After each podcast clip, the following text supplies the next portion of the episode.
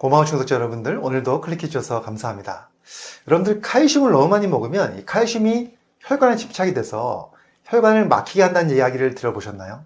우리가 칼슘 영양제를 먹는 경우는 뼈의 건강을 위해서 먹죠. 골다공증 예방이나 치료에 도움이 되기 때문에 칼슘 영양제를 먹게 되는데 잘못하면 이 칼슘이 뼈로 가지 않고요. 다른 조직으로 갑니다. 뭐 근육 조직으로도 갈 수 있고 인대 조직으로도 갈수 있고 또 무서운 것은 혈관 벽으로 칼슘이 가서 칼슘 침착이 되면서 동맥경화증이 더 빨리 생기고 혈관이 막힐 수 있다는 것이죠. 자, 도대체 왜 이 칼슘이 뼈로 가지 않고 혈관으로 가서 이런 위험한 일을 만들까요? 그 이유에 대해서 말씀을 드리고 이때 우리가 어떻게 예방해야 되는지 어떤 영양소를 잘 먹어야 이것을 예방할 수 있는지 그 말씀을 드려보도록 하겠습니다. 자, 오늘 영상 끝까지 봐주시고요. 도움이 되셨다면 좋아요, 구독, 알림 설정 해주시면 감사하겠습니다.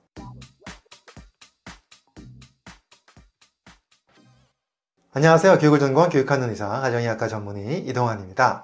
2016년도에 나온 연구가 있어요. 미국 존스 홉킨스 대학 5천여 명을 대상으로 해서 연구한 를 자료인데요. 칼슘을 보충제로 많이 먹은 사람들이 그렇지 않은 사람들에 비해서 관상동맥 석회화 비율이요. 22%까지 증가했다는 겁니다.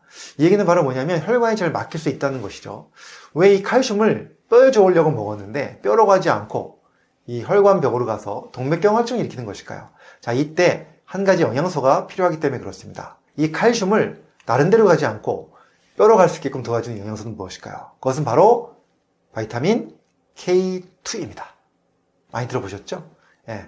비타민 K2는 굉장히 중요한 영양소입니다.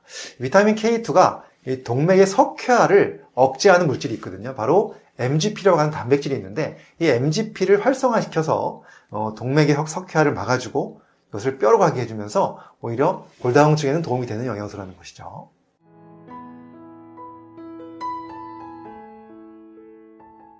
그래서 많은 분들이 영양제를 먹을 때 바이타민 K가 섞여 있는지 한번 확인을 해보셨으면 좋겠는데요. 그런데 여기서 아셔야 될 게 있습니다. 바이타민 K는 보통 두 가지로 많이 나뉘어져 있는데요. 첫 번째는 K1이 있고 두 번째는 K2가 있습니다. 제가 오늘 말씀드리는 것은 K1이 아니라 K2입니다. 대부분의 영양제들은요, K1이 많이 섞여 있을 겁니다.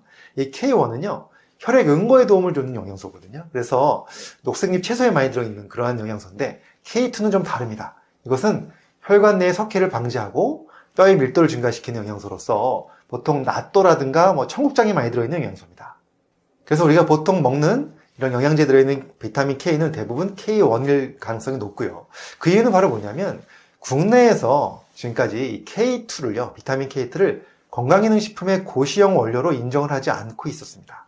그러다 보니까 이 영양제에다가 K2를 표시할 수가 없게 돼 있어요, 법적으로.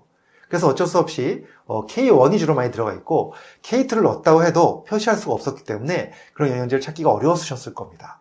특히나 많은 분들이 요즘에 K2에 대한 것들을 알고 계신 분들은요.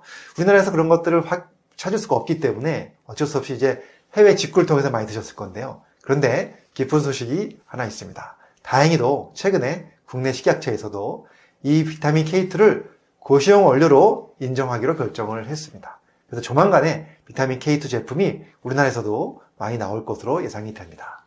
자, 그렇다면 제가 비타민 K2의 많은 연구 중에서 하나만 간단하게 설명을 드릴 건데요.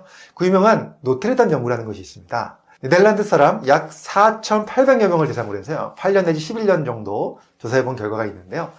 K2를 꾸준하게 섭취했을 때 관상동맥에 칼슘이 집착될 위험률을 50%까지 감소시켰고요. 그와 함께 심혈관 질환 사망률을 50%까지 감소시켰다는 연구 결과가 있습니다. 그만큼 K2는 굉장히 중요한데요. 근데 여기에 쓰였던 K2가 무엇인지 제가 설명을 드리면요. 이 K2도 또 두 가지로 나뉠 수가 있습니다. 하나는 MK4고요. 하나는 MK7입니다. 자, 둘 중에서 MK4보다 MK7이 흡수율이 높고 생체 이용률이 좋습니다. 그래서 이 연구에서도 MK7을 사용을 했습니다. 그래서 여러분들이 나중에 K2 영양제가 나오면 MK7이 얼마나 들어가 있는지를 확인하고 찾아서 드시면 정말 좋을 것 같고요. 그렇다면 용량을 얼마나 드셔야 좋을까요? 보통 일반인들 기준으로 보면요. 보통 하루에 50 내지 100 마이크롬 정도 드시면 좋을 것 같습니다. 자, 여기서 미리그램이 아니고 마이크로그램입니다. 50에서 100 마이크로그램이고요. 그리고 약간 완경기 여성인 경우에는 용량이 조금 더 많이 드셔도 좋습니다. 그래서 약 150 마이크로까지도 괜찮을 것 같습니다. 자, 그래서 오늘은 제가 이 칼슘 영양제를 먹는 분들, 이런 영양제가 뼈로 가지 않고 다른 조직으로 가서 또는 혈관 조직으로 가서 혈관을 망가뜨리는 이런 경우를 우리가 K2 부족 때문에 생길 수 있다 이 말씀을 드렸고요. 이 K2가 우리나라에서도 곧 영양제를 많이 나올 것 같다는 기쁜 소식을 전해드렸습니다. 자, 얼마나 먹어야 되는지 말씀드렸죠. 그리고 또 MK4보다는 MK7이 있는 것들을 드시는 것이 좋겠다 이 말씀을 드렸으니까 여러분들 K2도 잘 챙기셔가지고 건강하고 행복한 생활 되셨으면 좋겠습니다. 감사합니다.